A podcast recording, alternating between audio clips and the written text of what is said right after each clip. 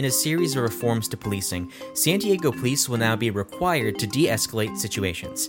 In addition, other police must report when someone uses excessive force unjustly. While the exact policy has yet to be released, this is another means of providing a greater level of accountability for police. It still raises the question will these policy changes be enough to prevent inequities in policing? For the San Diego Union Tribune, I'm Daniel Wheaton, and this is your San Diego News Fix. Teri Figueroa, you're on the public safety team at the Union Tribune. And why don't you explain what do we know about this policy? Well, thank you for having me. Um, so, this is new. It's actually two policies the department announced yesterday. Um, and both have to do essentially with use of force or um, um, escalation in encounters with folks. Um, there, the two new policies are the first one is de-escalation is now required when possible. The department has long had standings uh, where where de-escalation was definitely in the toolbox. They definitely used it.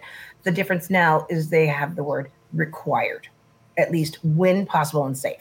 In addition, the department also announced that um, when an officer sees another officer using unreasonable force, that officer now has a duty to intervene and stop that officer, whether it's you know from from verbal to a touch to physically restraining. So th- those are two brand new policies with the well, one and a half brand new policies. Mm-hmm. And we learned about this about midday yesterday, and at the time they didn't exactly release the text, but that just came through moments ago. So, what are some of the things that are still lingering questions, some things that we don't quite know about these policies?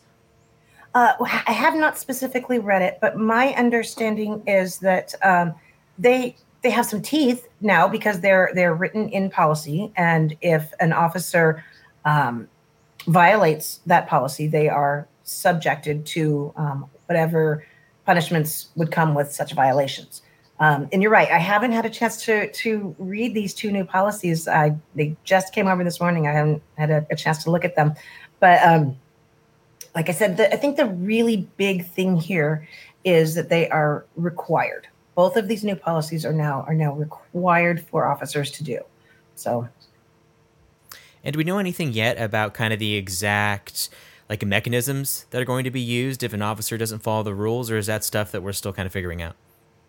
That is something that that we're still trying to figure out. It's it's still. I mean, this has just been codified. I haven't. It, it may very well be written in there, and I just haven't seen it yet. Hmm. Um, like I said, I haven't had a chance to to pop it open and look at it yet. But um, these are the sorts of things that that folks have been pushing for for a while. These are these are, um, especially the the duty to intervene like mm-hmm. I said, there's two different policies here. There's de-escalation is now required, and officers now have a duty to intervene. And the the duty to intervene is it really is an outgrowth of what we saw in Minneapolis with the officers around George Floyd. Um, authorities said, excuse me, that that those officers around Floyd uh, did. I'm sorry, around the officer with his knee on, on Floyd's neck did mm-hmm. not intervene.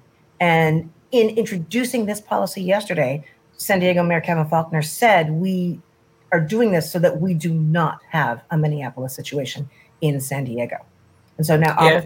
Definitely have a, a, duty to intervene, to, to stop, and they have to then go back and inform supervisors. And that report goes up the chain of command. So this is this isn't just a, you know, don't do that in the field. This is, and I need to let everybody know that this happened yeah, in a way, it kind of spreads the responsibility around. So everyone is expected to follow these rules. So if some mistake does happen, there are multiple people who would be held accountable, which kind of ups the stakes for everyone to police in a way that people want to be policed. Yes, and and you know, going back to the to the de-escalation too, uh, I want to be clear. This is something that that the department has had in their toolbox. This is this is not new for them. It was actually written into sort of intertwined in their use of force policies. Um, but what they've done is they've pulled that out and they've made it it's a standalone policy now that de-escalation is required when possible. And you know, de-escalation techniques could be as simple as just a buffer between um, the officer and the subject that they're talking to. Um, anything to sort of slow the moment if they can to try to, to ratchet tensions down. Um, that is now in the the required to do category when possible. Obviously, if you've got um, an active shooter, that's not the sort of, of situation that may lend itself to these de-escalation techniques.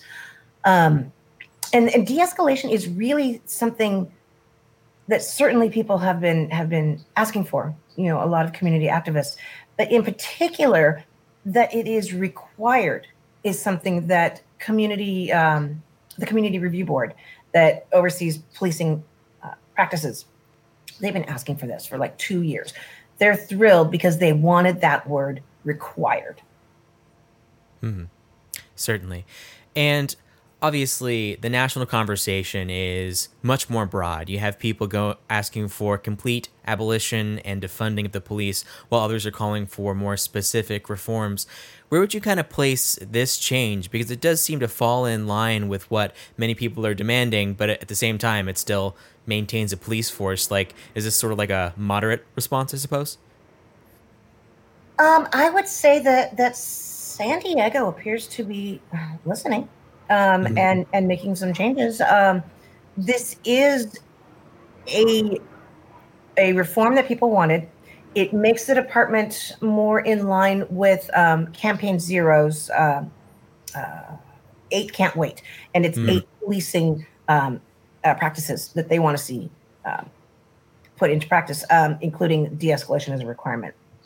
Um, so definitely San Diego is listening. And this is not the first change that the department's made just this month in the wake of of all of the the um, protests and and concerns about um, policing in the wake of, of George Floyd. Earlier this month, just gosh, a week after what happened to George Floyd, after George Floyd died, San Diego um, came out and said, We are banning the carotid restraint, which is commonly known as the sleeper hold and um, that is one that activists have have wanted gone for a long time. And the department came out and, and said we are banning it. Within two days, the sheriff's department and all the other major major uh, policing agencies in the county also banned it. And by the end of the week, uh, Governor Newsom said that it's not even going to be trained anymore. That that hold is not going to be trained. So now, a couple of weeks later, we see the department. Um, they had a couple of emer- they had emergency meetings in the wake of what happened to um, George Floyd. And the, these changes that they announced yesterday were something that, that was discussed in those meetings, and, and so now they're they're on board with making those changes. Mm-hmm. Yeah, it does seem like San Diego was getting close to implementing all these changes, and it took kind of this national outcry to kind of put all these things from the "we'll get to it soon" to "we'll do this now." Well, they've definitely started doing this now in the last couple mm-hmm. of weeks. They they're they're definitely making some changes. And also, what do we know about transparency? Because police departments here in San Diego and across the nation aren't exactly the most transparent when it comes to journalists. Well, they're they're required to report um, uses of force, and we certainly do, you know, check those records. Um, so we're definitely the whole community has its eyes on this. Everybody is is is watching. So mm-hmm. high expectations. Mm-hmm. And uh, finally, uh, just over the weekend, you wrote a story looking back at the instances in which things did go wrong and people uh, lost their lives after encounters with police. After writing that story and looking at the history of 217 people who passed away in the past 20 years, do you think that this change will, you know, prevent those things from happening in the future? Um, I think that is that is the the hope. I think that is the mm-hmm. intention. I think that is why um, departments and everyone else is uh, is embracing these changes. You know, to, mm-hmm. to let's when we can let's slow things down let's diffuse situations let's de-escalate step back when we can and that that very well may save lives mm-hmm. All right teri figueroa thank you so much thank you for having me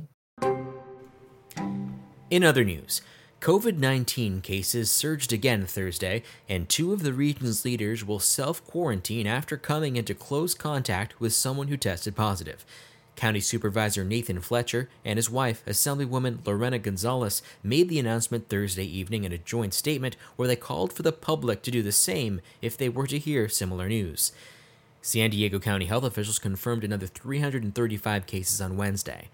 After months of numbers in the low 100s, daily totals have now surpassed 300 in four of the county's five most recent daily reports. And the number of people across the county sick enough to require a hospital stay is also increasing.